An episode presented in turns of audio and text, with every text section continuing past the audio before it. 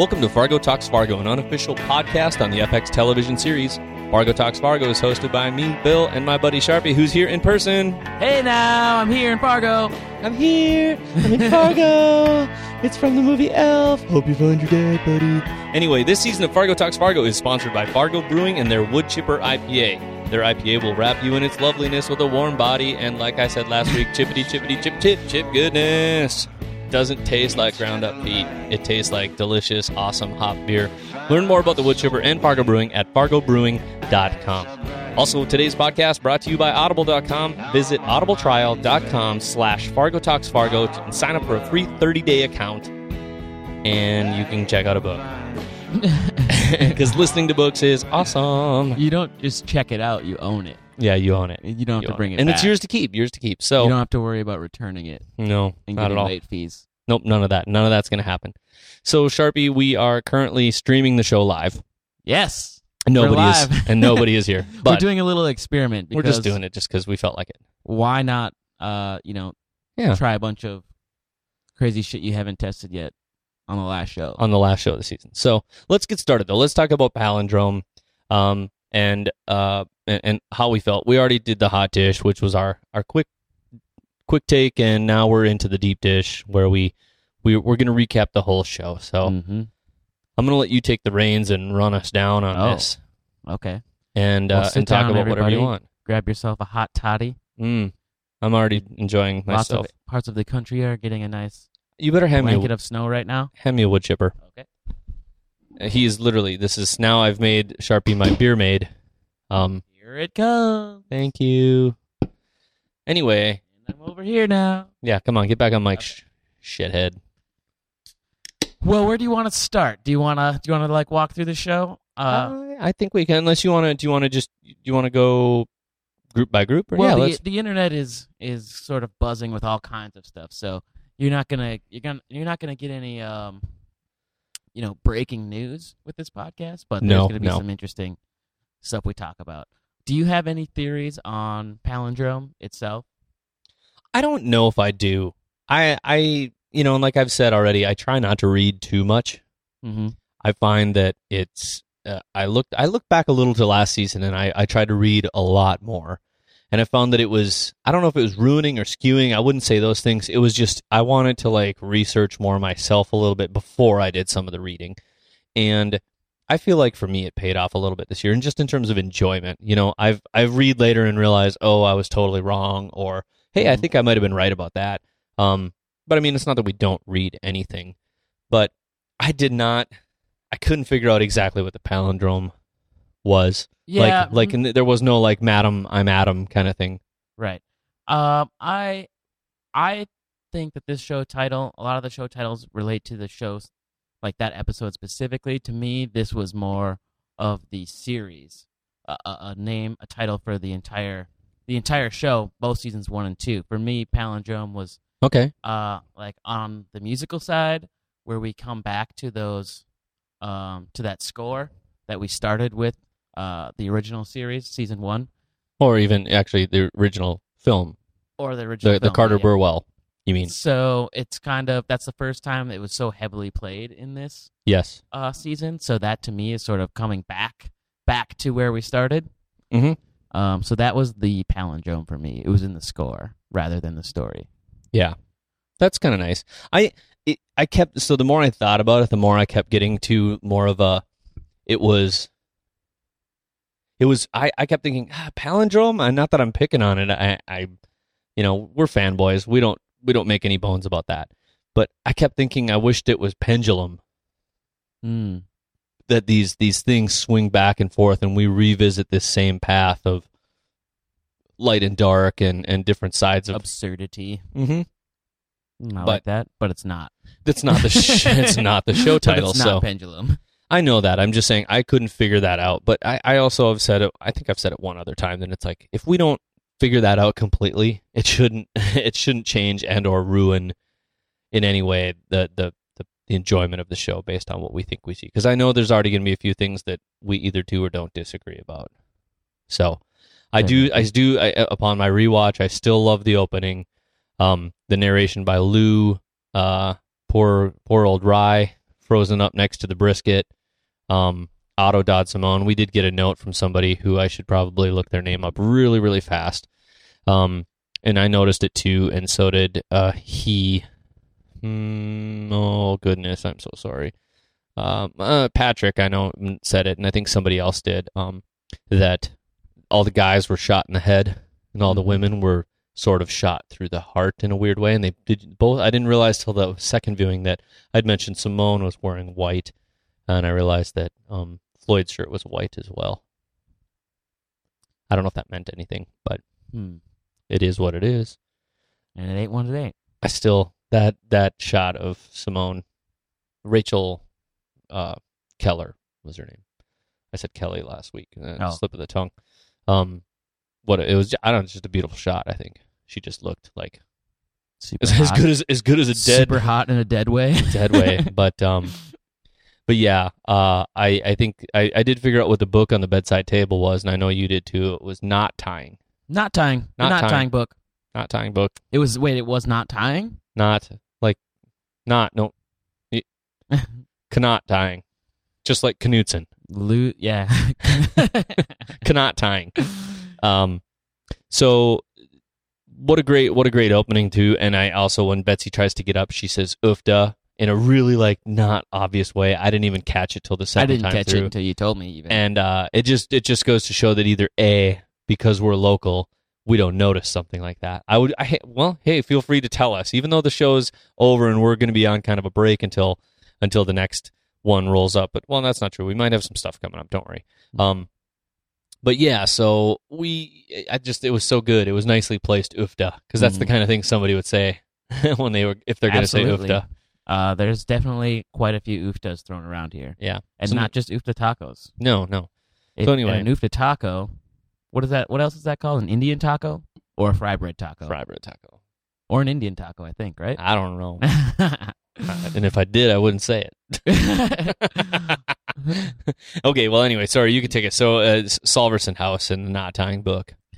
Uh yeah, we just open up with a nice little opening at the Solverson house and we go we get right into the action. And that was my probably my favorite part of the episode.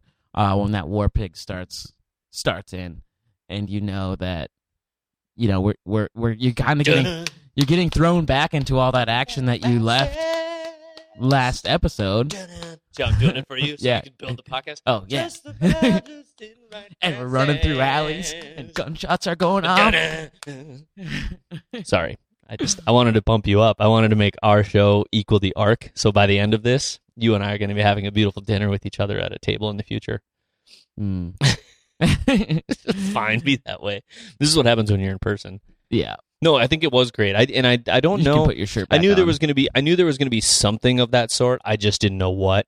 And I I wonder how many people thought it was going to carry out through at this high energy pace, but I still think it was more of a a wrap it up thing after they get that done. Yeah, I loved that that scene where there where Ed and Peg are trying to get away, and and then they they flag down that car, and that Oh. immediately that immediately gets shut down by Hanzee when the driver gets shot, which people uh, a lot of people have been mentioning is um, very similar to that No Country for Old Men Mm-hmm. uh, scene. A lot of that chase scene was very no country for old men, Right. All the way down to the cars and the out being outside that kind of that drugstore vibe and the the color of the vehicles, the lighting of the scene and the nighttime thing. But sometimes I keep thinking, are we just seeing shit that we think is happening? Like Yeah. If I was watching- if I was into that, if I was watching something else at night uh, in a in a '70s setting, would I look at this and be like, "Oh, No Country for Old Men," or am I seeing what I feel like? I mean, I get yeah, it. I When think you, that's a big part of it. I mean, maybe when when you say the word friendo, like they said later, yes, that's obviously Mhm. uh, an, e- an e- Easter egg back or whatever you want to call it. But I I think it was a fun thing. Had the watch- Coen brothers uh, created like Star Wars or something, would we be looking at light bulbs going like, "That's like a lightsaber, dude"? Yeah, yeah. Did you see the lens Did you- flare? yeah, that yeah. for sure we would. Yep. So anyway, but then we it, it works nicely into the car scene with uh Gale, who we find out later is Gale, Mm-hmm. and Mike rolling up in the car. I don't know why, but I love it when music goes from being like blasting and awesome to like inside a car. inside a car. I don't know why, and it's it- like muffled. Like, Yeah, when Mike opens the door, it gra- And- and it it like, opens, just kind yeah. of gets a little bit louder. I love that kind of sound design. move. I wonder what that. There's got to be a term for that in sound design. There has to be. I like that. Um, I mean, it's not original by any means, but it's fun. Um, what I don't like about sound design is sound designers boners over cigarette burning sounds.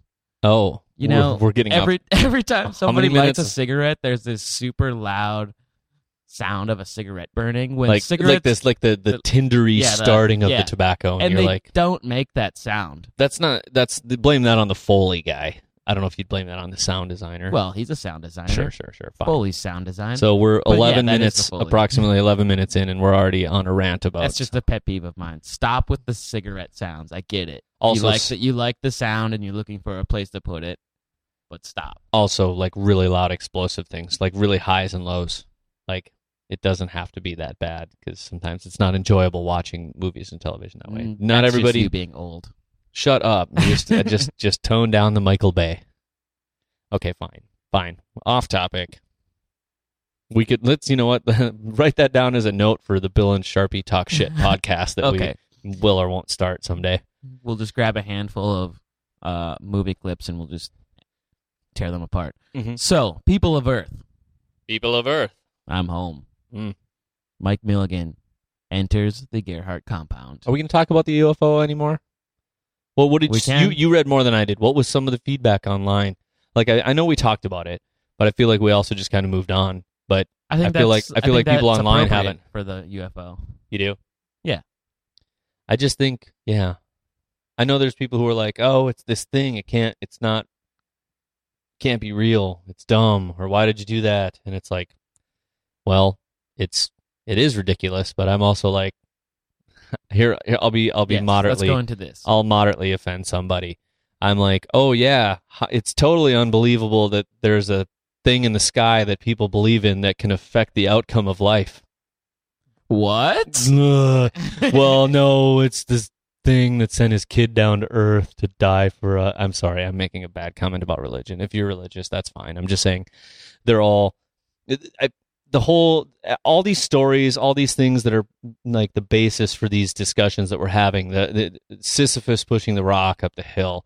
Um, all the parables we've come up with in season one and season two, and everyone's like drawing these conclusions from these things. And a little bit of me, I was telling Sharpie when I just picked him up at the airport, was what do you mean? Like, yeah, but do you really think there was a guy who pushed a boulder up a hill his whole life? No, it's a topic for discussion. And sometimes I think we try to get so literal about what can and can't happen in this real story that they, by the way, tell us is a true story, but you all know it's not because it's fiction. The whole thing's fiction. It might be based on some true events. And I just, a little bit of me wants to just say, hey, maybe this is the lesson this story is. You know, there's things that can happen in this that don't have to be perfectly real. But, you know, outside of that, Yeah. So what you're saying? UFOs is are like- real, is what I'm saying. I mean, the show Fargo, in general, you know, basically stating that it's a true story, uh, Mhm. when we know it's not. Just Yep, like, yep. you know, the Bible. People, Wow, you're going that well, people talk people talk about that as if it's a true story, when it's not. It's a story. We're talking about stories. Yeah, okay. Oh, what now? Were You you- give me the shifty eye. just did. Well, no one will know you're getting the shifty eye because I don't know if anyone's tuned in online Maybe. live yet. Bill's giving me the shifty eye, I'm guys. giving this shifty eye. Well, no, you're just about to get, in, get into like a really deep. No, I'm not. I'm just I'm just about going along with what you were saying in that Yeah, yeah. The, the show Fargo is very similar to the parables that it's basing its story on. Right. It's right. a story to teach a lesson.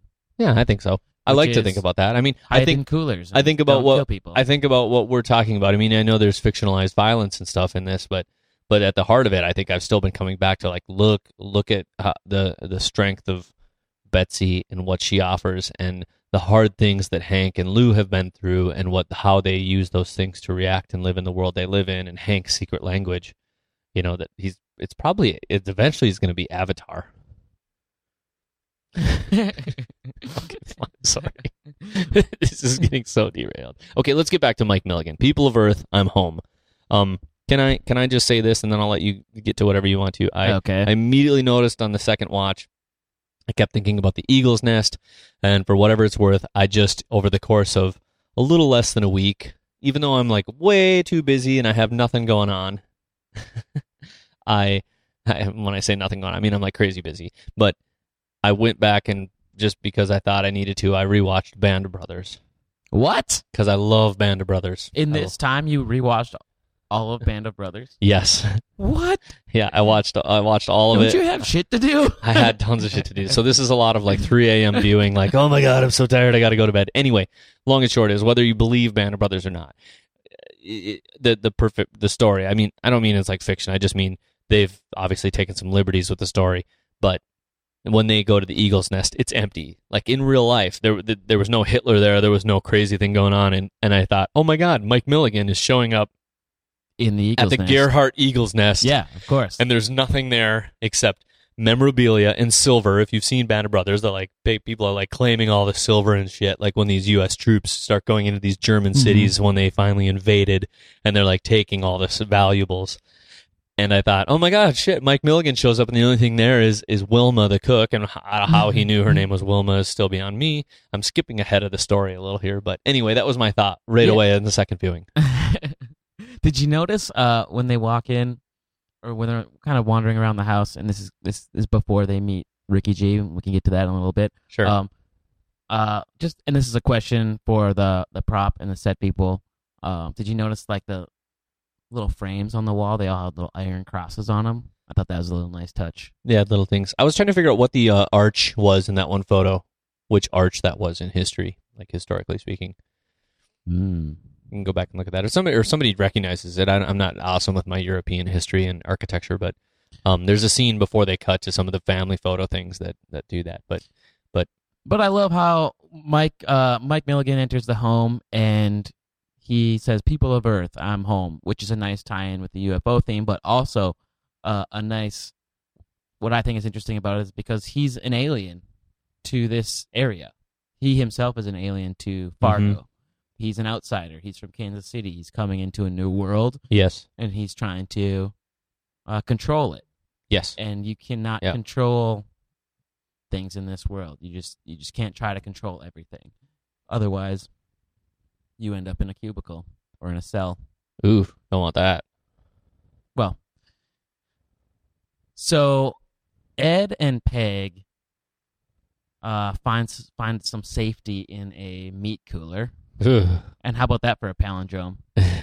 yeah, there you go. Ed starts in a meat cooler. Ed ends in a meat cooler. Maybe With a with it, a little killing in the middle. with some killing in the middle. Hey, wait, did we really start with Ed being in a cooler in the very? Well, we didn't end that way. Actually, we we started at a dinner table with a. Wait, Yeah, but it's his keep story. Keep going. Keep going. Ed, the butcher yeah, you mean Ed Ed Butcher of Luverne? in a meat cooler. The butcher of Luverne was birthed from the meat cooler, Oof. And he ended in the meat cooler. Palindrome, boom, bitches. Boom. oh There's yeah, your scoop. yeah. Is that what it is? I don't know. Because actually, we opened the movie at the uh, the, the the whole episode at the massacre of Sioux Bill's gonna to fact check us right here. Well, no, we can Oh, keep going. good. Keep, keep good. chugging along. Actually, we opened with uh, all the clips of the stuff, and we open with Da. uh, I don't care about that. I'm talking about talking about Ed's where did story. we where did we first see Where Ed? Where did we first see Ed? Okay, I'm scrolling. Get I'm there, scrolling. I'm there, scrolling. Otto's still a talker. And what He- what I loved about um, there's another palindrome. We can talk about that in a little bit too. Um, I, I mentioned this on the hot dish, but what I loved about this scene was that Ed finally gets to say everything we've all been kind of wanting to tell Peg that like leave it alone like the, you, you you guys are just done. You're not the same. You're too different. You guys have to go your separate ways. And Ed finally gets that off his chest. And I don't think he wanted I don't think it was like resting on his chest ever before. I just think he he's now realizing this. Um so it's not like I don't think it's like been a weight on his shoulders but he's finally coming to some sense that like hey this is we're not going to make it even if we do get out of here yeah, we're not going to make it as a couple. We are just too different. And I think everybody loved hearing Ed say that because they they're both fine people. We know Peg's a little bit on the crazy side. Yeah. but that's fine. she's got some stuff going Uh, on.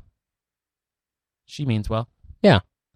but I- they they just aren't. They just they're just not meant to be with each other. And I've got a clip here. Jesus. Um, it's a little bit of a long one. I'm a little bit clip heavy on this show Are ya? tonight uh, because I think it's important because I think we're going to we're seeing a lot of excellent farewells to these characters. So I think if we can play some of their last moments, that Sure, would be sure. nice.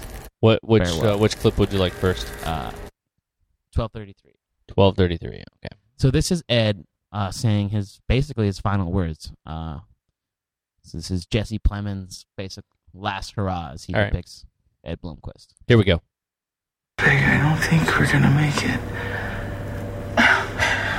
Don't you say that, Ed Blumquist. We come this far.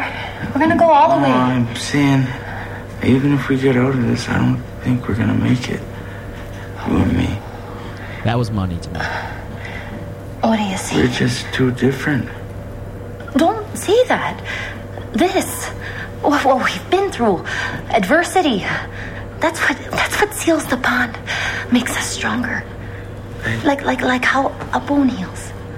Peg, No, no, I I know I had my doubts. I know, but I'm I'm sure now. hey, I'm sure. you just let me talk? There, see, he's standing up for himself right there. You're too. always trying to fix everything.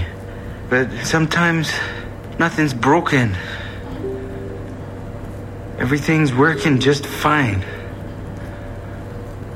If you can't see that, if you don't know that, Ed, I love you. I do.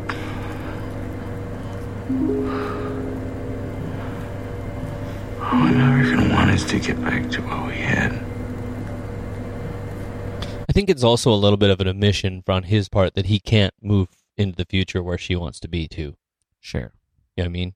Um, two two notes I'll make about this scene that I thought about too. Um, I think I had it in my clips that I was going to give you to run down was, um, one that uh, she talks about broken bone, you know, and I'm like, well, yeah, you're broken, and that adversity is what seals the bond. And I'm I'm one of those people who's like, well, shouldn't it be love, you know, that that seals the bond and not not adversity. Adversity you know, strengthens you, but it doesn't. Didn't she say seal the bond, or did she say strengthens? Ah, screw it, whatever. But they still mean the same thing, regardless of exactly how or what she said. Yeah, the interesting thing about Peg is that I she's she's talking to Ed here sincerely, but I don't think she she doesn't really love him. She cares about the marriage and she cares about staying together, but I think more so for the symbolism of that bond and less about it's less about her like being deeply in love with him. She just Okay. wants this to be like I don't know. Do you, does that make sense? Like she wants the idea of this perfect marriage, but she doesn't necessarily love Ed. I don't see that. I mean, she she loves him, but she's not like. I think she loves the idea of like a a strong marriage. Oh, and Oh, I don't a strong partnership more than she loves Ed. Quite possibly. I think she's very just she's just mixed up. Period. And I, and I I think that this comment from Ed, along with the like actual trauma that they've been through, is what I think still triggers her next kind of what we realize is her next kind of like psychotic or not psychotic hallucinatory breakdown. And I think the last time we saw this was the, you know, when she shocked Dodd and then kind of killed the guy and the other guy got murdered. That's what you know. There's all this bodies around her, and then she, that's what she had her last like break where she was sitting there talking on the stairs to nobody. You know, talking to the Wellspring guy probably. So, Light, or sorry, Lifespring. I keep saying Wellspring. Whatever. But yeah, I don't. I don't disagree with you at all. Um, if we're gonna go chronologically, then we're then we're back at the Gerhardt compound. Oh yeah, sure. I don't know why, but I love how Mike peeked around the corner, like boop, Beep bop boop. and uh, Gale. Be, yeah, I just when he said Gale be reasonable. Did you hear that? Yeah. that's when I said, yeah, he used Gale's name. I don't know if I'd heard him use Gale's Oh name wait, before. I didn't know he said Gale be reasonable. I thought he just said be reasonable. No, he says Gale. I feel like I need to play it. Here, here. Shh, shh, shh, shh. Here we go. Finish the commercial break. Peek. This is about to blast her. Listen. Hello.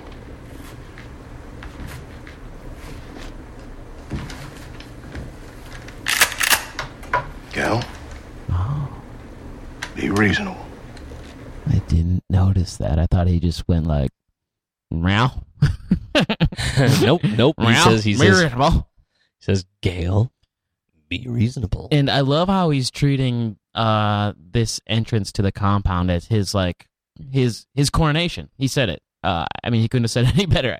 I mean, who am I to argue with Mike Milligan, the master of words? yes. Uh, I love how he's just he's walking around as if it's you know a celebration, and you know he's it's like he's banging his scepter on the floor, and he's like, "This is mine. This is mine. From Oh, this no, moment no. forward, no more no, schnitzel, no, no, you- more nor strudel." You're right, but his his scepter. It's funny you said that. It's the wooden spoon. Oh yes, that is his scepter. Boom! Another scoop. I was gonna say that, but I didn't figure out what the word scepter was, so I just left it out of the That's notes I was it. taking. He is. He's holding that He is. fucking He wooden is. spoon like a scepter. He is as holding he court. says, "No more schnitzel nor schnu- nor strudel." No, strudel. can't even talk. Nope. Can You we hear can't. that? Yeah. You're right there. Oh, I was gonna because there's one other thing I wanted to play, um, when we get to it. So since we're gonna be clip heavy already, but Yeah. I'll uh, Hey, it's the last episode. yeah, Come it on is. now. Come on now. Oh, you want me to do the? And no, we're not. I don't need the scepter part. I love Um, how he and he's like, "Let's get some American food up in her." Okay, wait. He did you notice that it's like he just says, "Let's get some American food," and then he just the last part he just kind of mumbles. He doesn't actually say in here. I, okay, I fine. he- I'm gonna play I it. I'm gonna play it. Says, Let's get some American Nope, food no. Listen her. to what he actually says. He just kind of mumbles the last H part. apostrophe R. Here, listen. Apostrophe. Check this. Check this out.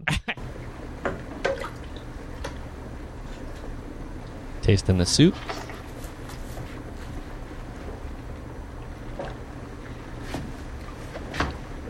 From this moment forward, I decree no more schnitzel or strudel. Let's get some American food up in there. Oh yeah. He just goes up. Let's get and some American food up. and he's like, mm. But I think it's because he's could like, picture him like licking his fingers off Like- of some like he Casey can't- he can't- masterpiece ribs. yeah, he can't wait. He wants some KC Masterpiece up and. Okay, so what I want to talk about is so douchey Gale shows up to steal the silver because no, not Gale. sorry Ricky G. Ricky G, whatever. They both have a G in their name, and God, that guy's a shitbag. He is the best. He's he's just another one. But here's here's the thing: is I With also noticed. fucking turtleneck tucked into his pants. Yes. So here's oh, what I guy could now be more of a douche. here's what I noticed, and maybe somebody correct us again. I mean, I love that you guys have been sending us so many comments and, and things this season, but not only I think is this the first time that any of the Kitchen Brothers say anything, but he clears his throat and then he goes mm mm to him. Check it out. To Ricky G. that was Gale. Did you hear that? Super subtle. this are the only noises I think I've heard him make all season. I was just so excited to notice that when I watched with my headphones on the next time. Uh, we should probably talk about the actual show. It, you know, it'd be hilarious if in real life that guy had like a really awkwardly like high voice or something, and and Hey, guys. yeah, like that- it's like that- the show, and they were It's like, like the "All right, uh, let's cut all the kitchen lines. oh no, From what if now it's on, like you're only gonna grunt." one of the brothers had a really high voice, one had a really low voice. It's like Mama sing bass, Daddy sing tenor. It's not that. So we also get the really the the throwback friendo line here. Um, Mhm. we get the act of mercy, and I mean the clip that I really wanted to play. Unless did you did you have this clip down about? I just it was one of, I think it was like kind of the last really great uh like soliloquy so to speak from from Mike Milligan that starts at like 1750 about sovereignty oh, and and interestingly and enough it means. it backfires on him and drive away. Do you know what the definition of the word sovereignty is? What am I? Professor from Gilligan's Island? Sovereignty is absolute power and authority. Like a king? Exactly. he does have a Which degree is who I am, He decrees. your king. Eh, Let's get some it's America, brother. America, pull up. We don't do kings. Oh, we do. We do. Just call him something else.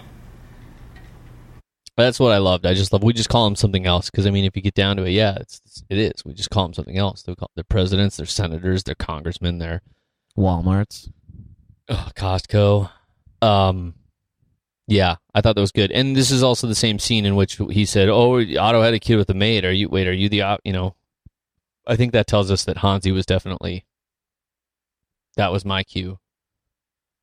That Hanzee was definitely, uh, family. Oh, okay. Yeah. I'll roll with that. Yeah, and then when he called her Wilma in the kitchen, I was like, "Well, Jesus, when did you ask her her name?" Because when it, when Ricky G was like, "Oh, do I get? I, I'll take the act of kindness," he gives like the finger point and then like the pseudo fist bump. Mm-hmm. like, yeah, solid, buddy, solid.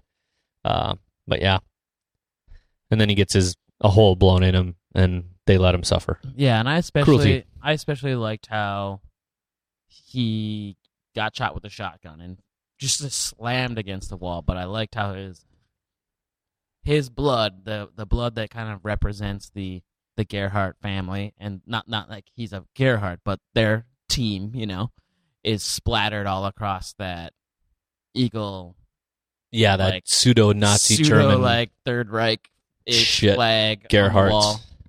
Just blood splattered all over it yes. as if as if it were the end of the Gerhardts. Um, so we cut back to uh, Peggy and her hallucination. Um, I don't know if we have to go super deep on this one. I think I think the real, the real, the real crux of this came with what the scene you brought up. I mean, in the cooler as a whole, as a sum total of the cooler, that we already know Peggy's like shifted from reality, Mhm. just period, point blank. But at the same time, she's totally right about some things that we'll talk about later. Um, but Mhm. but that said, it's it's already happened, and that unfortunately she's m- become manic, and she literally is talking through Ed's last breath. yeah, Poor guy. So I don't I don't know Poor how dude. much more we have to say, and then even after that, that's where she's just like, Ed, we're saved, we're rescued, come on, Ed, all that uh, blah blah blah stuff, and and it's that thing I think I Well- pointed out last night that he's he's gone, and now she finally realizes how bad she wants him. I think at least for right now. what I really loved about her when she's in these hallucinations, um, you know, remembering that Eagle's Nest uh, movie, Yep. she specifically says, you know, it's like uh, that movie, you know, when the husband or whoever he was, you know, just like you. She says that. She says the husband or whoever he was, you know, just like you. Yeah, or, you know, And it's husband, like, whatever. Like that's that's kind of a big fuck you to Ed. Like whoever I am, what are you talking about? Yeah. I'm I am your husband. She might as well have called him friendo. Right, exactly. He's in the friendo zone. Yeah, I, I you know, and then and then we get to see that that uh, Hanzee has boogied, and and it's just you're a shit cop, Ben. You're a shit cop, Schmidt. Yeah. Ben, you're a Schmidt cop. ben, you're a Schmidt cop. yeah, why didn't we think of that earlier in the season? Uh, I think we did. My bad. He's a Schmitty cop. I mean, he can't even figure out how to do the paperwork. Like Lou's like, I can't decide if Lou felt bad that his boss was dead, you or if start that at he the beginning and you end where it ends. yeah, you, you start at the start and you, you work your way to the end. yeah. And then I, I feel I like- will I mean- say I did not like Lou's line. I'm going to take Peggy home. I don't know why I did not like that line. I'm I'm taking Peggy. If anyone's got to say anything about that, well, you know, fuck them. Yeah. I was like, okay, so there was a very abrupt end in the podcast. I can't like fix that. Uh, you probably heard it. Well, we don't know what happened. Uh, it it wasn't too many wood chippers, and it definitely wasn't that we stopped to listen to an Audible book. Um, a button got hit by accident or something, and we stopped recording for about 14 minutes of the podcast. We had some good rev- revelations in that 14 minutes too. I did. I did. I had a total Fear not, like, though. stream of consciousness thing. The listeners will not be left out. No. Okay, so, So, we were talking about we left Schmidt, we left off at Ben Schmidt and Schmitty cop. Schmitty Schmitty Schmitty Schmidt. Um. So yeah, I think we need to we need to come back to Ben Schmidt and where we were talking about. I think we we we brought up. I so really, folks, we apologize. I don't know. This is the first time this has happened like this. Um. Maybe we shouldn't be in person. Maybe that's the problem. Probably not. But anyway, we were talking about. I brought up. Uh, we eventually talked about Ben Schmidt. I'm sorry, like this might sound skewed once I get this cut back together because I'm gonna have to edit, seam this Stop back together. apologizing.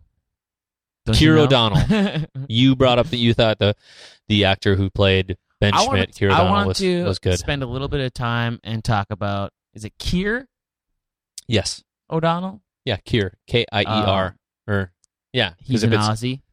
Yeah, he's an Aus- Australian. Uh, Australian. I wanted to spend just a, a brief moment since we're talking about the final episode. I, I think this is a proper time to give, you know, pay tribute to the actors in the show, um, because there's a good chance we'll we won't see them again in the Fargo saga. Nope. Um, so I Not think at this is an age. appropriate time to um talk about the actors, and that's why Mhm. we're that's why we're really clip heavy this show. Um, that's why we're we're really diving into the final moments of a lot of these characters. But I wanted to talk about Ben Schmidt and the actor Keir O'Donnell because I think y- you kind of forget because he's such like a a boob. Oh, that yeah, totally. Kind of he kind of blends in with the with the rest of the story. He doesn't really stand out too much, but I think he I think he's so well portrayed. I think that actor is so strong that he might that I think he does get overlooked. And in those final moments when he's talking about not even knowing how to write up the case, his acting is so strong. His level of When he's insecurity. on the verge of tearing up. He's on the verge of cracking. He's on the verge of having a mental breakdown. It is portrayed so well, and that's I watched that scene three or four times. I could, I just kept watching it, kept watching it because I was so impressed by his acting, and I don't know if he's getting a lot of attention for it because he is such a minor character. But I just wanted to give a shout out to him because I think he did Ben Schmidt very well, and everybody loves to hate Ben Schmidt, but I just want That's people to uh, to to understand, yeah, that you hate him because that actor's. Or If you may didn't- hate if- him. if you just like dislike him, or you like to not like him because he's If- been he's being portrayed so well. if if Keir O'Donnell didn't play that character in a in a moderately like unlikable enough way, a line like "You're a real shit cop" wouldn't stand. You would just think that Lou's a dick.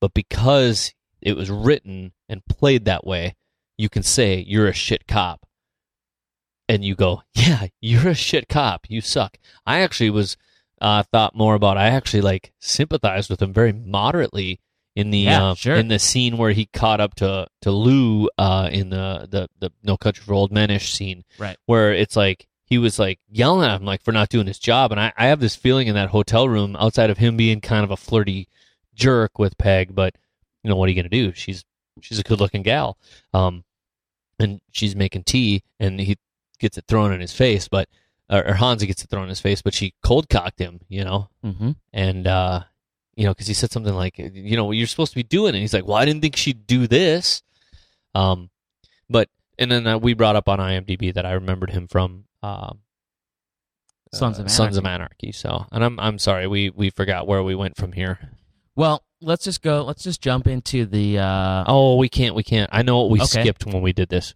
we did not talk about the the scene that cuts back to um noreen and betsy talking about camus mm, and uh, I think that I don't think we should skip that scene, um, just because I think it's good. Um, I it, it's the second time they brought up somebody French in, in the show, um, and uh, yeah. So here here's a quick clip of this.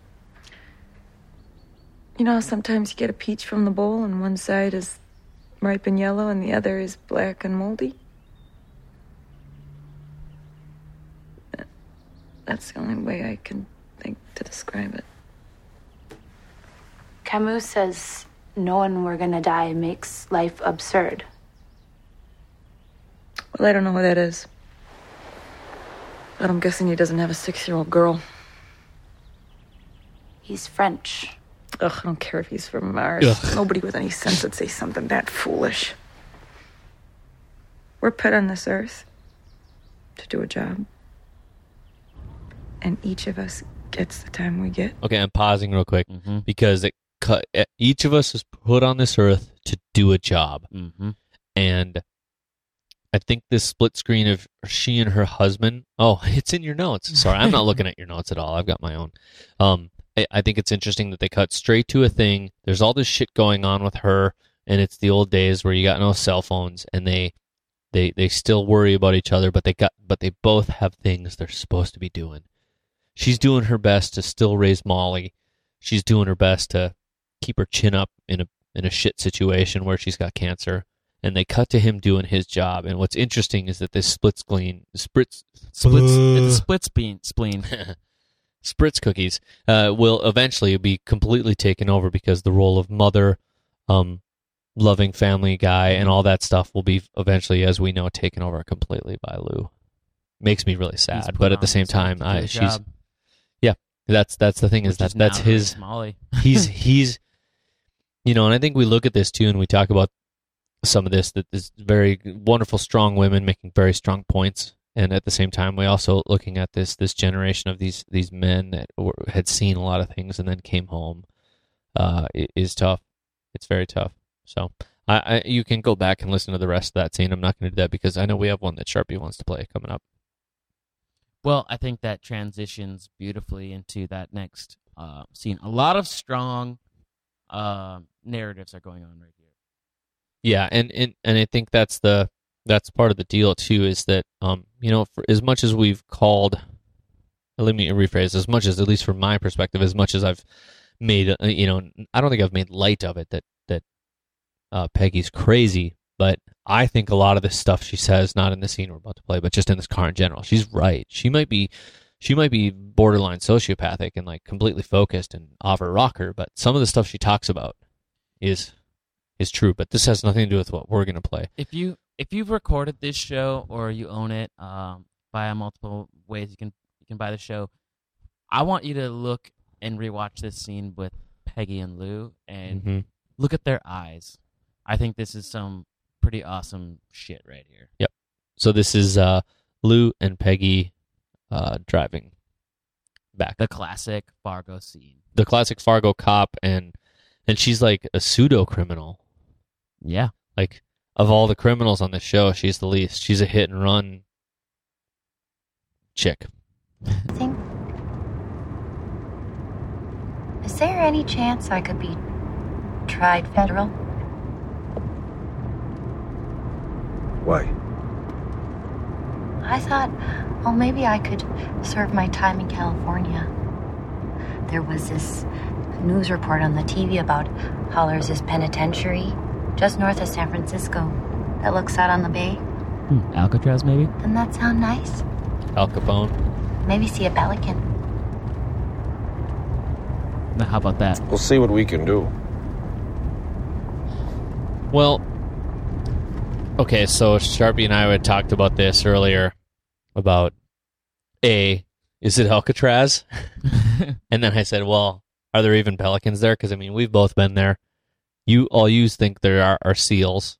Those are there's definitely seals. When I'm I sure was- there's pel- pelicans. I mean, oh, I'm sure too. be? I just, but when I was there, all I saw were seagulls and flying rats or pigeons, whatever There only has to be them. one pelican for her story to be okay. but but so she's gotten herself into this um, very tragic and unfortunate situation and uh, through my second viewing i was like why is she saying the pelican and then i thought about it for a minute and i realized that um, i think i talked about it last year do you remember when i was bringing up the deer as a religious symbol last year hmm well, so this is another one of those things. If you look through like history and stuff, the pelican is also very prominent in um, uh, Inuit culture and totems.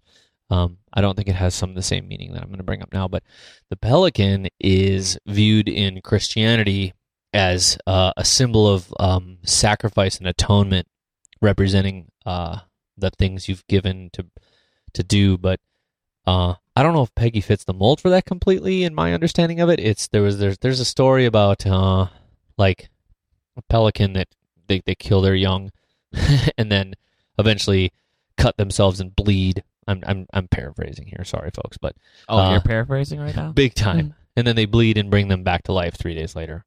And that story is the Pelican Brief. Yes, by John Grisham. J.R.R. Tolkien.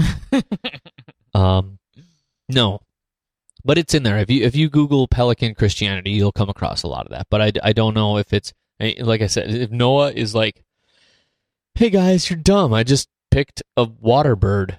Get over it." Yeah. you know, no, it's, a bird like- that tends to be around water. comes comes back to that comes back to that uh, thing where you and I. It's like, are we are we thinking too hard? But uh, you know, it it is what it is. But Hey, it's our this, job. this scene is this scene is great. So let's let's play the rest of this. I was there at the end, you know, after the war when Saigon fell. On the USS Kirk, patrolling the coast. And when the country went, it went fast, and we had like you know, 24 hours to get everybody out. They're not just Americans, but our allies, the South Vietnamese, all packed on the boats and helicopters. We stood on the deck and waved them in. One by one, they'd land, unload, and then we'd push the whirlybirds into the sea. Damnedest thing. But then this Chinook comes, and those things, well, you can't just land one on a ship this size. So we wave him off. But the pilot's got his whole family inside, and he's running out of fuel, so it's now or never.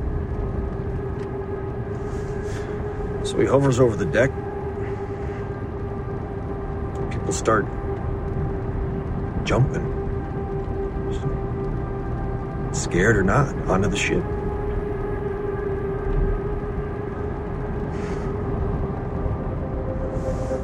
There's a baby. Literally a, a tiny baby. So And the mother just just drops him. And one of my boys, like catching a ball, just sticks out his hands.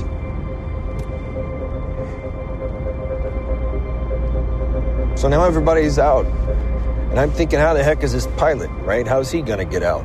But he maneuvers off the port bow and he hovers there for the longest time doing you know what we learn later uh, taking off his flight suit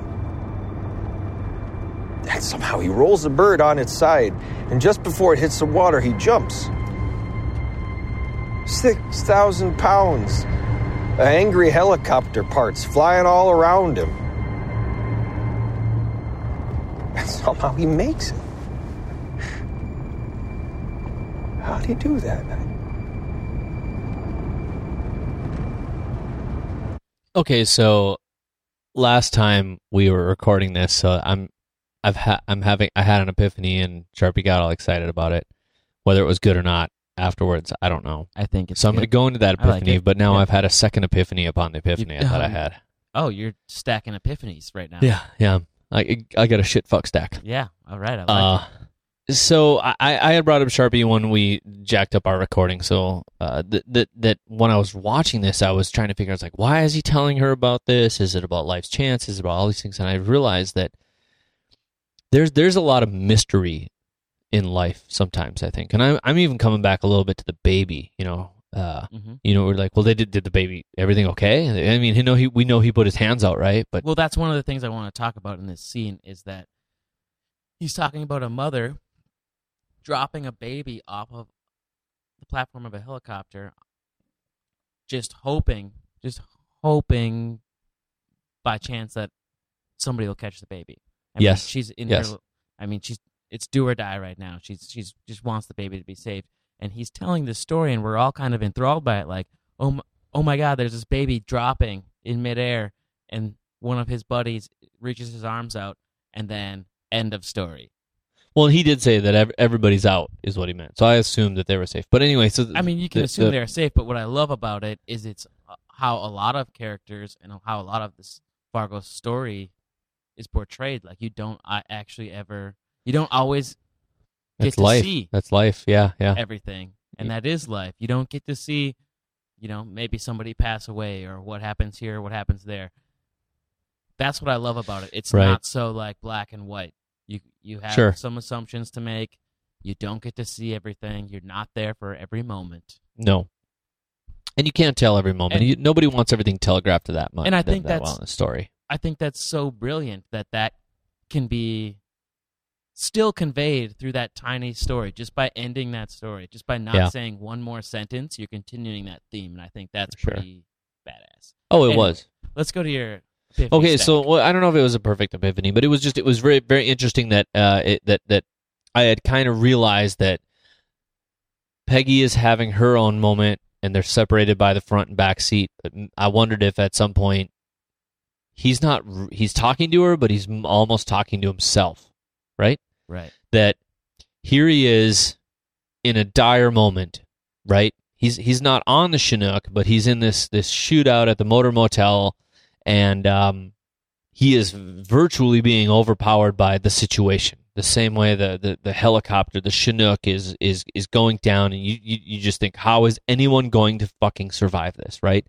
But with sheer luck, will, blessing, what whatever you want to call it, things are being thrown, chucked at it in in every way, shape, or form. Hank uh, what, who would he puts on his uniform? Who would have thought Ben Schmidt would have taken a pseudo stand? You know, I mean, he said he tried to stop her. I mean, they're, they're, all these little instances are ta- occurring, but, but at the same time, uh, there's, you know, there's a giant Chinook in the sky. There's a giant UFO in the sky.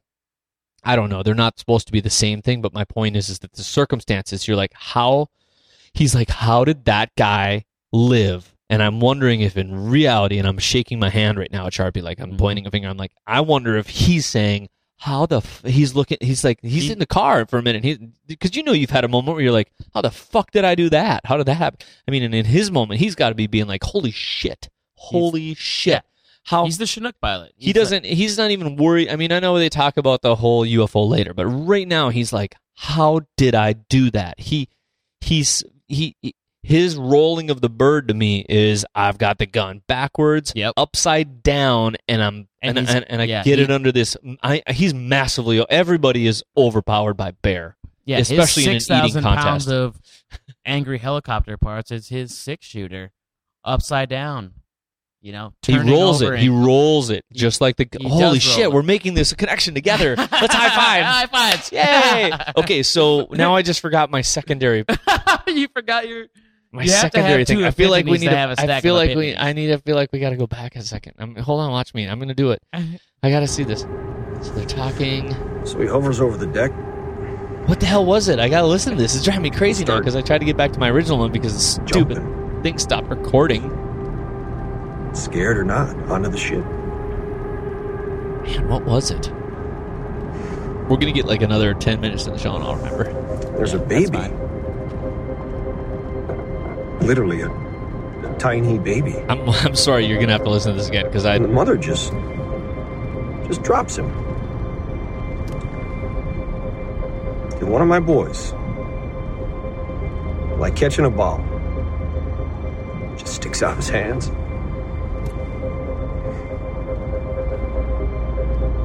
So now everybody's out. And I'm thinking, how the heck is this pilot, right? Oh, God, I'm not gonna come up with it. Okay. Damn it! I'm so mad right now. Well, that was. uh Let's that's- keep going. Let's keep going. I'll see what I can do about possibly remembering that there because there's actually something else really. I, I think that's really actually crucial, uh, not crucial, but just interesting to the story that, that, that could come out that could come out of this. I'm curious about that. If they specifically went with the six thousand pounds to reference like the six bullets in his gun, because obviously a Chinook weighs way more than six thousand pounds. So maybe that's just like the weight of one rotor or something. I mean, if you're familiar with a Chinook, it's got t- it's one of those It's a- long it's the- helicopters it's a- with two rotors. It's it's a paper towel tube with um with helicopter things on two sides of it. and you know that thing weighs more than I don't Three know. tons. I don't know It's how much a Chinook I mean, weighs. I bet that I bet one of those I've yet to one lift one of those one rotors probably weighs six thousand pounds. No. I don't know. Well, I have yet to lift one at any of my like strongman competitions that I'm obviously involved the in. The thing can carry like thirty thousand pounds. yeah, but look how much a fucking ant can carry. That, that, that there's no bearing on anything. All right, fine. I'm just mad I can't remember my other thing. But okay, okay, we gotta we let's get back to it here because this is the last this is the last episode. So what I love about this scene. oh, by the way, this is a true story, oh yeah, this is all true. right? Because Yeah. isn't there like I thought I saw somewhere that Oh. or it's taken it's taken no it's taken from an actual Oh, I, I thought you were talking about the Chinook thing in like actually Yeah. happened. It just came out in a thing recently where it was on like a, a, a yes, and we got some. Uh, we, a couple people actually emailed us on that. Uh, there's a PBS documentary called "The Last Days in Vietnam." Yeah. Um, and you can check that out. Uh, you can buy. What are you? I'm pointing at the Iron Horse. I want to switch from a wood chipper to an Iron Horse, which is not the show sponsor, but I'm just going to do it. Yes, the, the, and pointing I'm, well, beer. I was trying not to interrupt because I'm hoping. Well, I was hoping to not edit this Well, until it stopped recording. edit this. Um, yeah, so if there, there's a documentary on PBS. Um, lots of ways to access that, but look up the last days of Vietnam, and yeah, they do talk specifically about these types of events where they push the helicopters into the sea to make room Oh, for yeah. people. Yeah, and I'm gonna.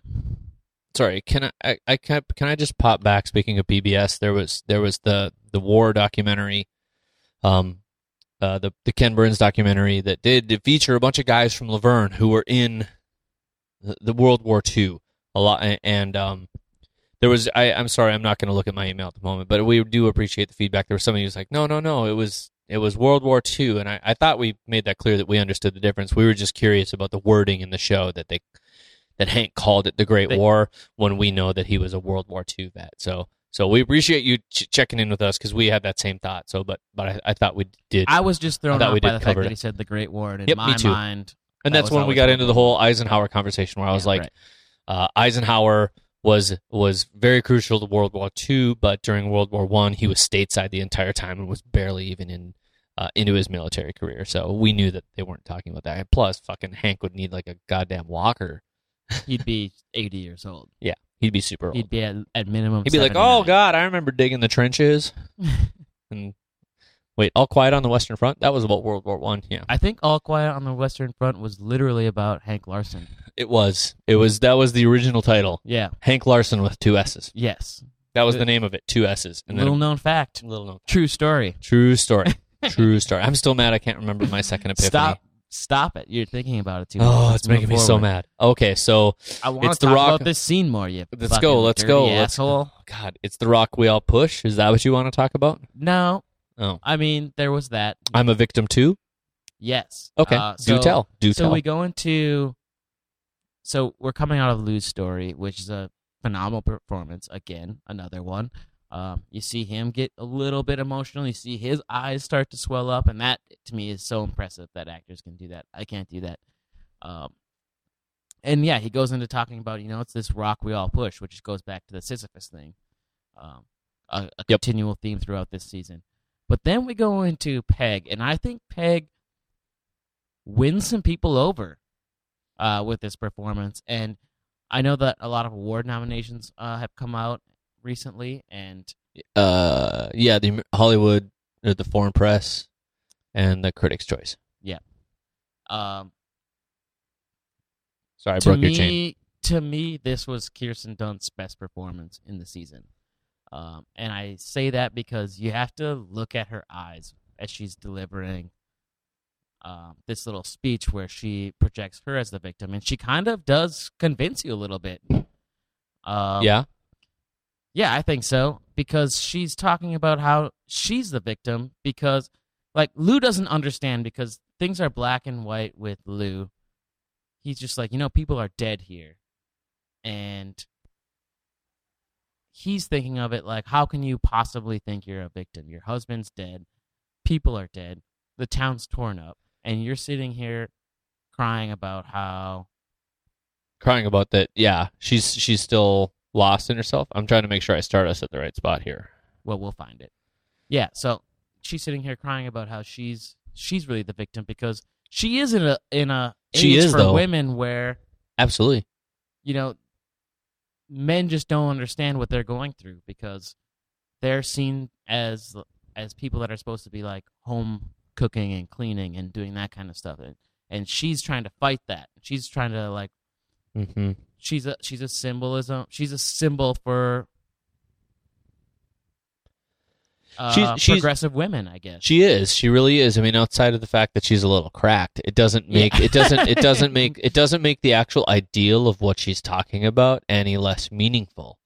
Um, she's just she's just as cracked as broken as many of these other people that are holding on to their problems silently. She just doesn't do that. And I think that the fact that she's able to verbalize this now for one of the first times very, very strongly is what makes this scene that you're talking about so incredible. And it's like, that's why I said earlier, and maybe that's the part that got cut out, sorry, is that she she's finally able to like very, very poignantly verbalize her feelings about something. And Ed's gone. Yeah. Oh wait. What? Also a little point. Funny that she was calling their house a prison earlier in the show. And now she's trying to pick a prison. Do you want me to mm-hmm. play this scene? I think I'm in the right spot. yeah so what i i just want you to like look go Watch back it. and Watch watch it and look at kirsten's eyes because what's i think is incredible about them is that they are they're like in a constant stare. She's not really focusing on anything. They're open, and it's not like she's in a daze by any means, but they're in a stare that constantly moves around like she just can't focus on any one thing right now and she's Sure. totally you know when you're when you go into that uh when you That- go into that that daze a little zone. bit you're kind of in in this weird other world do you know what i mean Right, right. uh where you're not necessarily thinking about what's in the present you're not necessarily thinking about what's in the future you don't really know what's going on but you're kind of just projecting she's projecting her own universe Okay. Let's see if I'm in the right spot. Hopefully I am. Men. We call it our burden, but it's really our privilege. Okay, wait. So I'm going to talk about this. Um, this is the Sisyphus thing, and everybody talks about him pushing the rock. mm-hmm. Um, and he does, but I don't know if we've ever asked about why he keeps doing it. And I think that that was a statement to why, because he's like, well, it comes back to me, to Betsy. We all have a role to play. we all got a job to do Yeah, we all got a job to do. So anyway, that's why I think he's saying he's like, it's our burden. It is. It's the rock. But but the point is, is that it's your, you've been placed in this position. It's not fun, but somebody's got to do it. okay fine focus bill I never meant for any of this to happen. You know? Not to Ed. Not to anybody. I just wanted to be someone. Well, you're somebody now. No, see? I wanted to choose. Be my own me. Not be defined by someone else's expert. And then that guy, that stupid guy, walked out into the. Why do you have to do that? You mean the victim? No, that's not fair. Because I'm a victim too. Was a victim first, before him. Victim of what? Let's. You wouldn't understand. You're a man. There it is It's a lie, okay? That you can do it all. Be a wife and a mother and this self made career woman. Like there's 37 hours in a day. And then when you can't, they say it's you. You're faulty. Like. Like. Like you're inferior somehow.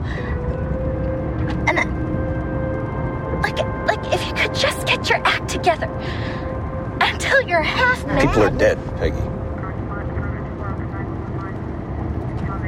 you can see her frustration there because It's- yeah. she has an excellent point but lou goes So does to Lou. the- yeah but to him it's more black and white i feel like Oh, very much. which is ve- I, I feel like it's a great portrayal of a late 70s male and a late 70s Yeah. female or i'm just No, about it too much. well, from a guy who wasn't alive. right. Um, No, mean, I, I, I, think, I think, you. you were I, 20. I was, I was, I was fucking three. Uh, I, I just think it's interesting. She she talks about you know they look at you like you're you're faulty, and you know we do talk about the fact that she is a little faulty, but it's uh, of note to me that she kind of is in some ways, but doesn't just because you've got one problem doesn't mean you're not right. You know what I mean? Like no one one one situation does not invalidate the other is what i'm looking at in this situation i'm like Okay. yes she she is mentally and emotionally not in the right place but the point she's trying to make is fucking spot on of course yeah that's what i'm saying is And that and that and she's saying she's saying you know and that you you say you want to do this and then they look at you like you're faulty but then again you've got this this this big generation of of men like Hank Larsson who came back from the war and quietly dealt with the horror they saw. hmm I mean, they didn't they called it shell shock after Vietnam. They didn't call it post traumatic stress disorder, right you know. So I don't know where we're gonna go with that, but there's a great California dream and thing that happens right there, which is fantastic. Nice work, Maggie. Yep. Okay. And I'll keep going. Um, yeah. So now let's let's move into the Hanzee thing because this is crazy Oh, and fun. Wait, I'm not ready for that. Oh, you're not ready. I want to just talk briefly about the phone call, and Oh, because I like to notice things in the background. A, excellent phone booth again. I hope we were able to find out the card, just like the balloon. Say get well soon You're Which- talking about a card that's on the shelf of the Solverson home. of the As- Solverson home when Lou finally manages to get on the phone to Noreen. Uh, Noreen. And then it cuts to another shot where we see from the other angle. And uh, I just I like the fact that there's a Buds Meats Yeah. card on the wall. I I love th- th- these are the things though that I mean we're still working on um the possibility of another special episode. But these are the touches between set dressing and props and music and scoring and casting and color grading that if if we saw this footage raw, it would not be the story it is. I think I think this what people love about this show and what I love about it, and sorry to sound so fanboy, but I am and I'm not gonna apologize for that, is that it is very brilliantly put together. So Yes. that's that's just what I want to say about this and that Okay. that um Noreen was wearing a very French mime shirt earlier in the show. I was going to mention the Yes, striped shirt, Yep. and ever since mm, Betsy dropped the knowledge on her, I also made some mental notes that now she's wearing an orange sweater, which Yeah. puts her in a category of we don't know what it is, but she's she's moved from black and white to some color. Maybe that happened early in the show. and I didn't know it till today, but Or maybe that's because of and is this is what is this? What is this? Is this? I'm looking. I'm pointing at It's a whale. Is it a pelican? It's a whale. It's a pelican. Mm, Nope. Okay, fine. Whatever. Okay, so you Okay. want to talk about Hanzee? Yeah. So I oh, wanna, Hanzee. Oh, I want Hanzee. to go Oh, to Hanzee Oh Dent. Hanzee, where art thou? Um, oh Hanzee's sitting in a ballpark, about to meet uh this guy who's clearly his uh you know cohort in changing his identity. And this ballpark, by the way, looks just like any ballpark you'd see in Fargo. I mean, that looks that looks like it could be Oh. straight out of Island Park or Mickelson. Mickelson or something That, like that. yeah, we're Northsiders. we're Northsiders. If it was down south, there'd be less trees There'd be no trees. Um, because that's So where that's where that- everything I goes to die. I, I'm just kidding. I live No, in South Fargo. I live in South Fargo now. um, so we learn a couple things. Uh, first of all, he gets this new um social security card and it says Moses Tripoli on it. So Hanzee, as we all know, has been trying to leave the lifestyle uh, or create a new identity. At first, we thought he was going to leave the lifestyle. Now we're not so sure because it's like, oh, so you're not leaving the lifestyle. You're still Was going he- to be a gangster. Well, has he been in cahoots and for who and why? But what's great about this is we know Moses Tripoli from season one. Yep. Now, if we go back to season one, and we've mentioned we've been, we've been waiting to bring up this mob boss for a long time. I mean, I mean, we have brought it up. We've been waiting for. Well, I I, before Bear was dead, or Yeah. while he was dead, I brought him up. Don't Yeah. care, just because his eating habits. Right. So we were constantly wanting to reference that guy, and I'm I'm so happy that we we now do get to reference him because Right. in season one, the mob boss is eating like a bear. Uh, Yeah. we uh we realize that's Moses Tripoli, and now this is Hanzee's new identity, which is pretty crazy to think that. Now there's there's all kinds of theories about this. Um, people are like, well, clearly he would have to gone through like extensive plastic surgery, and they they literally reference plastic surgery in this conversation between Hanzee and the identity broker or whatever he is. Well, yeah. Well, we Um, do we do know that like plastic surgery. that we do know that plastic surgery back in the '70s looks like shit. So we'll see. so maybe that was the maybe here, Mm. here's the deal, and I Just say it, just say it. this. Say Uh, what you- I think we're gonna differ here, and, I, and I'm looking forward to this. So, people are saying, "Well, there's no way that that that he could have gone undergone that amount of surgery to look like that. Or they're disagreeing with Brush- Noah's choice to insinuate that. Yeah, I think brush that all off the table. It doesn't matter. That's my that's my stance because had had the character been in season one been a Native American, and then we come into season two and there's this Native American sort of outcast, it would have been too obvious. I'm glad that they were they look completely differently because that doesn't change the story for me. It just it just helps the surprise. Okay. Do you know Sure. what I mean? Nope. Does that make sense? No, you don't know what I mean. No, because I don't agree. Okay. Well, But I'm willing to hear you. no. T- talk talk to me. Talk to me, Bill.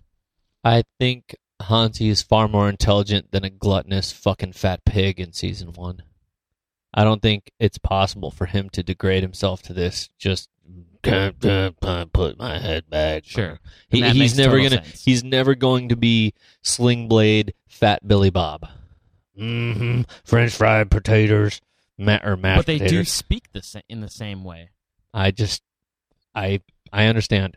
It's funny how the the identity broker guy looks kind of like that mob boss. That's the thing I think is interesting is that that guy looks like it. So Yeah. maybe how many? Here's the other thing.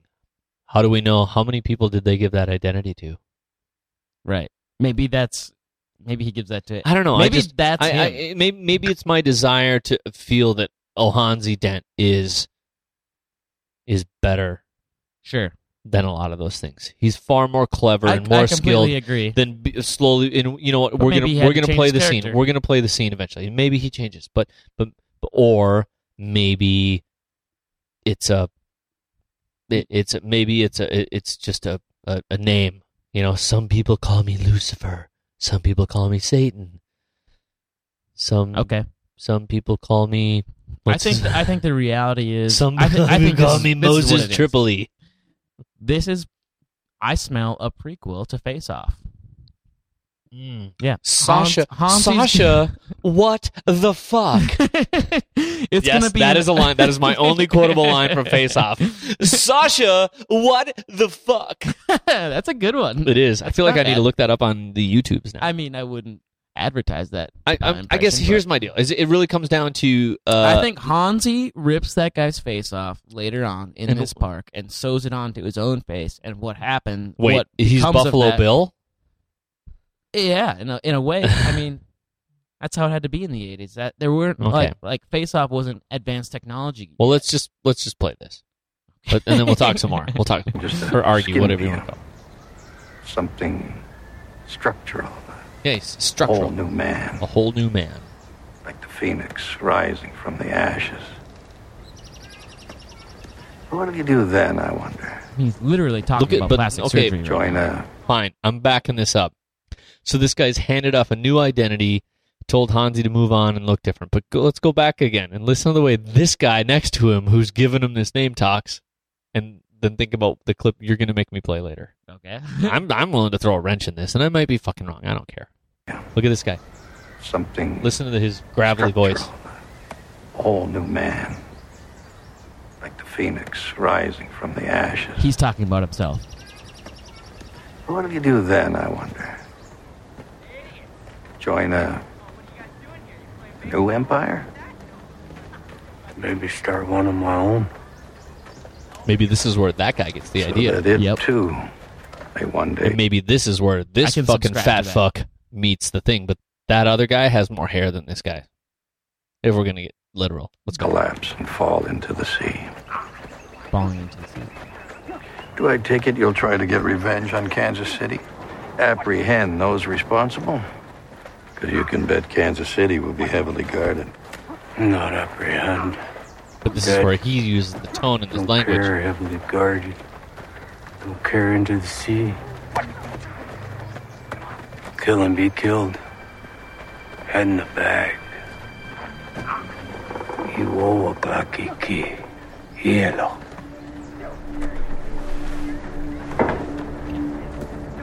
So what I a little bit for me though is that this is just an overarching theme.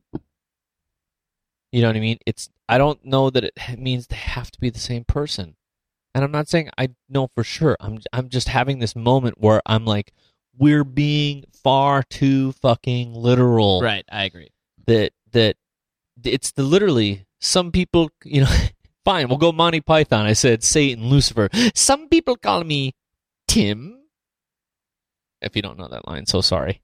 I I do agree that there's no way Hanzee would turn into this big gluttonous fat bastard mob boss. Right. That's just not his style. Don't trust anything that comes from the sea. I just, I, I his. But I liked I liked the idea of uh you know pre. Here's the deal. face-off Hanzee, procedure. Hanzee is the quiet, unassuming Mike Milligan. He's his character for, for a murderer. He just has far too much grace. I feel like, unless that's hey, maybe that's America. Corporations move in, you get your face fixed, and you turn into fucking shit. Okay, never mind. It's totally plausible. I'm done. no, but I think you're right in the sense that as that guy's talking about that, like, you know, maybe he should become a whole new man. I think he is like there's a there's a twinkle in his eye, a dream Mhm. rather, uh, where he's thinking about, yeah, maybe I should do this. Maybe Okay. I already made these Moses Tripoli identity cards. Maybe I should just be Moses. Yeah, Tripoli. like how, well, like like hey, I already because we've already seen we've already seen a, a strong instance of people not giving a fuck about Native Americans. Well, well, who cares if I create a new identity in the same name? We'll just be like, well, what Native American's real name is Moses Tripoli? Bullshit, Gordon Lightfoot. I don't know. I was picking- picking on it. but here's the deal. This is Burden's ass From uh, season From one. season one, episode six. Dead. What's that? Not apprehend. Dead. Don't care extramarital. Don't care not related. Kill and be killed. Head in a bag. There's the message. I'm loving my theory way more. That this guy is stealing Hanzee's material. yeah, he is stealing Hanzee's material. But look, he's got hair. See this? How this guy's got hair? Plugs, man. Well, I know. It's I'm just saying. But but then I'll come back to the whole like I just to some degrees I want to stop being literal. Evil is evil in the world. They take the shape and form of many names, but sometimes under one name. Sure. And and I'm not sure I'm willing to call Hanzee evil either, though. I really am not sure. So there, there's, I am a little bit disappointed in that he wants to start, you know, a crime family of his own. I thought he was just going to use this as. I thought he was going to get out. Um, you start get into a prog rock band. but uh, very obviously, we we see wrench and numbers yes. in the in the ballpark. Um, so that that was a nice little addition. We got to see wrench. We got to see numbers. We got to see uh, a grown up Molly. We got to see the older Lou. Mhm. um, Lorne Malvo. Everybody came back for the finale, which was really fun. Yes. Uh. So Mike Milligan. Mike Milligan. Um, not Tur- too much to go over there. I think it's, pretty just- obvious. It's, it's a it's a sad. It, it's I really do think it is just the mom and pop thing of like it takes over, it turns us into a corporation. It's this is this is what happens is that you you work your ass off and you end up in a cube. Yep. It's the beginning of a certain amount of stuff, and and that it's a shifting time, and that it turns out that the original people Mike was harassing over it that that was talking about the wave of the future, and even a woman can use it. Mhm. and he ends up behind a blue IBM Selectric. hmm Um, it's Palindrome. palindrome. It's or it's it, that's why I still go with pendulum. It's like it starts here, goes out, and it swings back to this similar. Yeah, I don't know. I feel you. Yeah, I don't know what it is. You Noah start- Hawley. we- my we name met- is my name is Bill. Mike. Please call me. we met Mike in the typewriter shop. Yep. And he ended. He ends behind ends behind a typewriter to some degree. And that's what I'm saying. Like even if you talk about the first time we saw him, it's like no, but he, he this is this is where Yeah. we this is where we got some of these people. Mm, yeah. I don't think so. Yeah, okay. wow. Um, and, and just the idea of golf and what it's becoming, and oh, oh, oh, just that, uh, that pretty soon corporations become the real crooks. oh. That's what I was. I Palindrome. no, that's not the palindrome, but that's the that's my that's my point is that I was eventually, palindrome after ev- everything, like eventually it's the it it's the corporations who are the real crooks, some to some degree. right Um, palindrome. Yeah, palindrome. fucking puppy mills. Uh so we we get back to the Solverson house. Um, Hank's okay, Lou's okay, Betsy's alive, Molly's happy, N- Noreen is evidently settled in, right? I guess so. Yeah. I think you are they basically adopting Noreen? I think it's in, I think it's great that she's she's signed on to be a helper, and I think that being in that true family life, based on the fact that she's an emancipated teen, is what's giving her the the ability to see past the Camus she's reading, which Yeah, she hasn't actually finished. If you look, she looks like she's got about thirty to forty pages left, so she hasn't even finished the Myth of Sisyphus yet. Um, and you know that's it's only been a week, dude. Yeah, but that's pretty typical of any teenager. You read a book and you're not even finished, and you've already formulated full thoughts about what it means about life. Um, but uh, I love the uh, line about the gunfight interrupted by spacecraft, and the leave it as subtext. Right. I think about that, and I also think about what we try to draw out of these episodes. There's subtext. You just got to leave it. Sure. That's fair. I'm in. Yeah. Hank's so crazy. I was, uh, yeah, uh, I was. Hank's crazy room, or where are you going? Well, I was just gonna say that I, I was pleasantly surprised, surprised, uh, by seeing Hank survive and Betsy survive.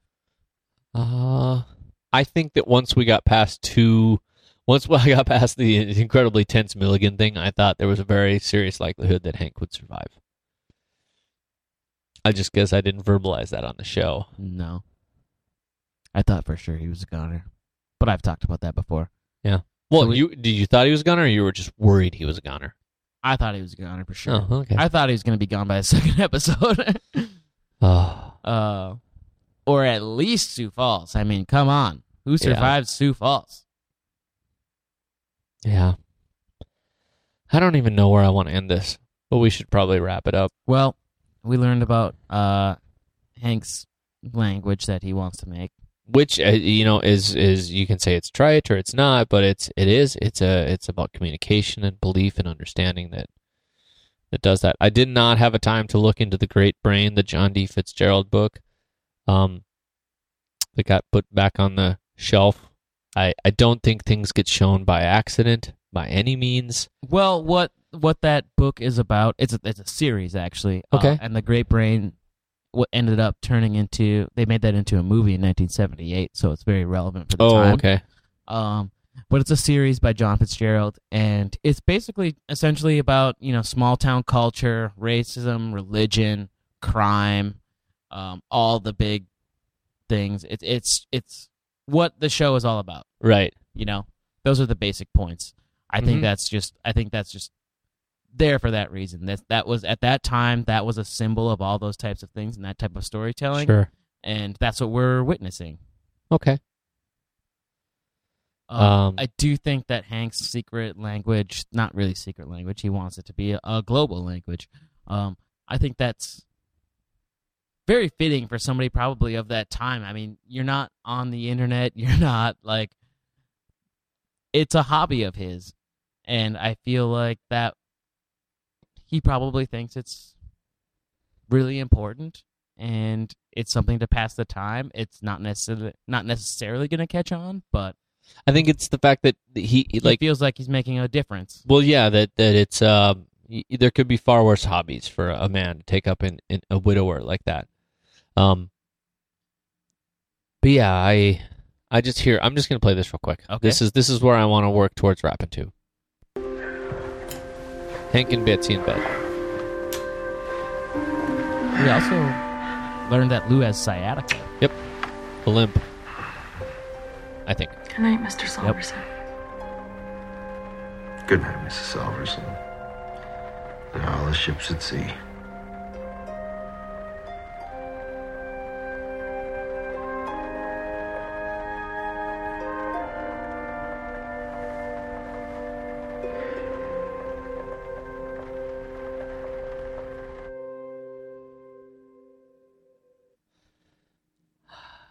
And that's know, it. That's I how the show ends. I know we've talked about all the ships at sea, and we've gone over that uh, in previous episodes. But Yep.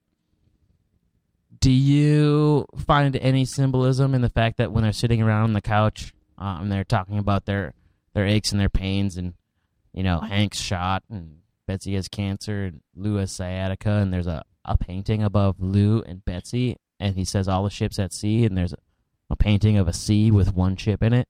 Yep. And then if you cut all the way back, there's a body of water uh, between, um, in in very early in the episode, um, when she has the dream. Here it is. There's a body of water over their table. And if you And really, if you want to get really, really nerdy, if you go, if you own it and you go to 416 and they show the kitchen table, the kitchen table in Molly Solverson's home with Colin Hanks, whose name in the escapes me, but um, Gus. Gus Grimley, thank you. Um, that is the actual table from the 70s, all the way down to the upholstery. It's the same table. Mm, So they eventually move that table into their home and they use it. I Ah. see that. And there's a body of water with no ships in it. There's also a, by the way, read into it what you want. There is a glowing orb in the shape of an oval as a light above their table. There certainly is. I'm reading all those weird like symbols. I just it's but so here's the deal. It, it, I think it was a it, I think it was a really fun season. I think there's a lot of room to be right. I think there's a lot of room to be wrong. And uh either way, it's it's good fun. It's it's it's great to look into and it's great to think about. It's fun to think about. Yeah, it really is. So and although this is the last episode of the show and technically the last episode of the podcast, it doesn't mean it is the end of the podcast necessarily because we're working on some possibilities for some future shows that may come out in a week or two or a month or two. We don't know. We're going to keep kind of deep diving into some things and Yeah.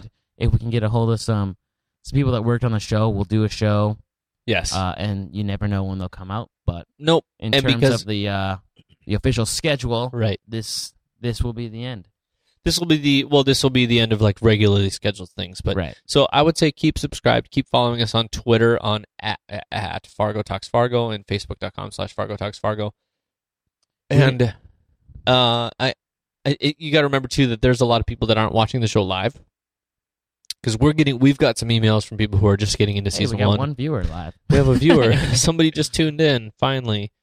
Um, so, so yeah, we we. Uh, but I just want to say uh, real quick, uh, and and I'm sure I'm going to miss a few people here, so I, I apologize if I miss you. Um, but Matt and I are, are sorry, I just called you Matt again in front of people. Sharpie and Not I. my real name. Oh, here's You the thing. bastard. We haven't done it. We, we- you know what? Here's the deal. Sharpie and I are going to re- record a or do a secondary little thing of some sort because we haven't discussed before this episode about who is going to win the hashtag Oh, Fargo yeah. Survival Kit. So that keep an eye out for that. It's coming up. Send in your last things because we're willing to take quotes for the next day or so. Yep. And then um, just so you know, there's more than one prize. And we've, we got, we've got a few more things. than one prize now. So please, you, uh, please try to stick to the. Sorry for the folks that are overseas. It's just yeah, but um, we we couldn't do this without uh, guests like John Lamb. We couldn't do this without Thank you, guests John. like, huh? Thank yeah, you, John. Yeah, thank you. I think you said Joan. I'm like Joan Cusack. What are you talking about? Yeah, she was on Um, the show. You were. no, oh, you missed that day. But um, thanks to all the people who've been con- contributing and sending us emails. We've, I mean, D- Daryl, James, um, Ru- oh God, Ruben, uh, Chad, Chad. I'm trying to skip all like on full names because you never know. I just saw Scott, your notification on your screen. Scott. I didn't see that. Uh, it said Dustin. Moses Tripoli is now following Bill Limpy. Oh, this is great. uh, Robert, um, Gretchen. Did I already say your name, Gretchen? Uh, um, uh, Regina, and I know she and her son are following. Uh, and um, I'm I'm going to say this. I feel like I'm going to say this wrong. I know you've been following us, and, and uh, uh, Ronnie, Roni. Uh, but thank you for listening in Hungary. We really appreciate you checking it out, and we really appreciate the notes you sent in to us. Um, you had some questions about season three, but we're not ready to go there yet. We don't know. So uh, that's the that's the scoop. Owen Carmelo for being on the show again, Yes, and and, you, and also I, I Sharpie and I had just hardcore geek out, heartthrob fun with um, Maggie Phillips and Jeff Russo a few weeks ago. But like I said, we're we're gonna still work on some stuff, and and you know what? If we do something that y- we think you might be of interest, we may tweet it out on our our channels. That it may not have to do with Fargo, but yes, doing a TV show is kind of hard. So, um, it, it's been a really fun season. We've we're already. I mean, I'm in for season three. Are you in for season three? I'm in. Yeah, we're doing this. So, Let's do it. so every year we hope it gets a little better, and we try to stay a little bit more sober than usual. So, um, Thank you so much, you guys, for listening. Uh, there'll, there'll be more to come. This isn't the end of the road. Go to the end of the road. No, I can't go. Sorry for the boys to men. Uh, and I think we Pat- should keep that Patrick too. going. Patrick too. Uh, Daniel. Uh, y- yeah.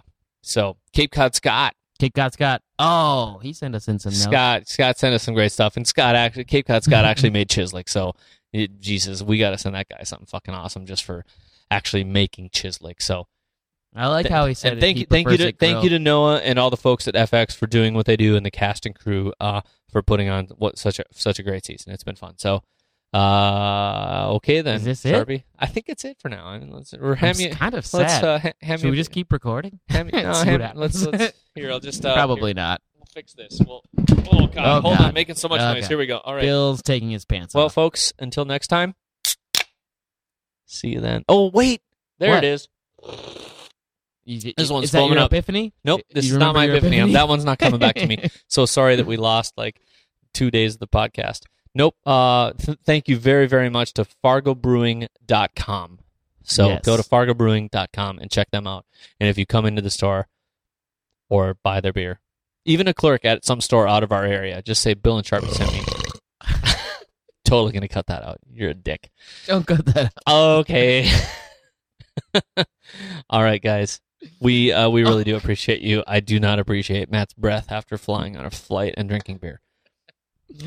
Goodbye. Say something nice to people after you just did that. I'm you sad. asshole. I don't want to say goodbye. This is gonna be my midwestern goodbye. It's gonna be like another half an hour. So, All right, folks. Okay then. all right, now, but for realsies, Peace. thanks for listening. Appreciate it.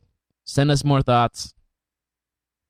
this is a, this is what's called a Minnesota long goodbye, Sharpie. Okay. Okay, Later.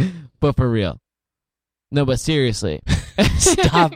Stop doing it. Okay, bye. How long do you think we can do this? Well, there's got to be a couple other things we could talk about. No, there isn't. Okay. All right. Sign, signing off. Bill and Sharpie both in Fargo tonight. Fargo, North Dakota. Yes, live from Fargo. And follow me on Twitter At at Sharpie. H A R P I E at Sharpie. At Lempe, L E M P E, and at Fargo Talks Fargo. Later, folks. Bye.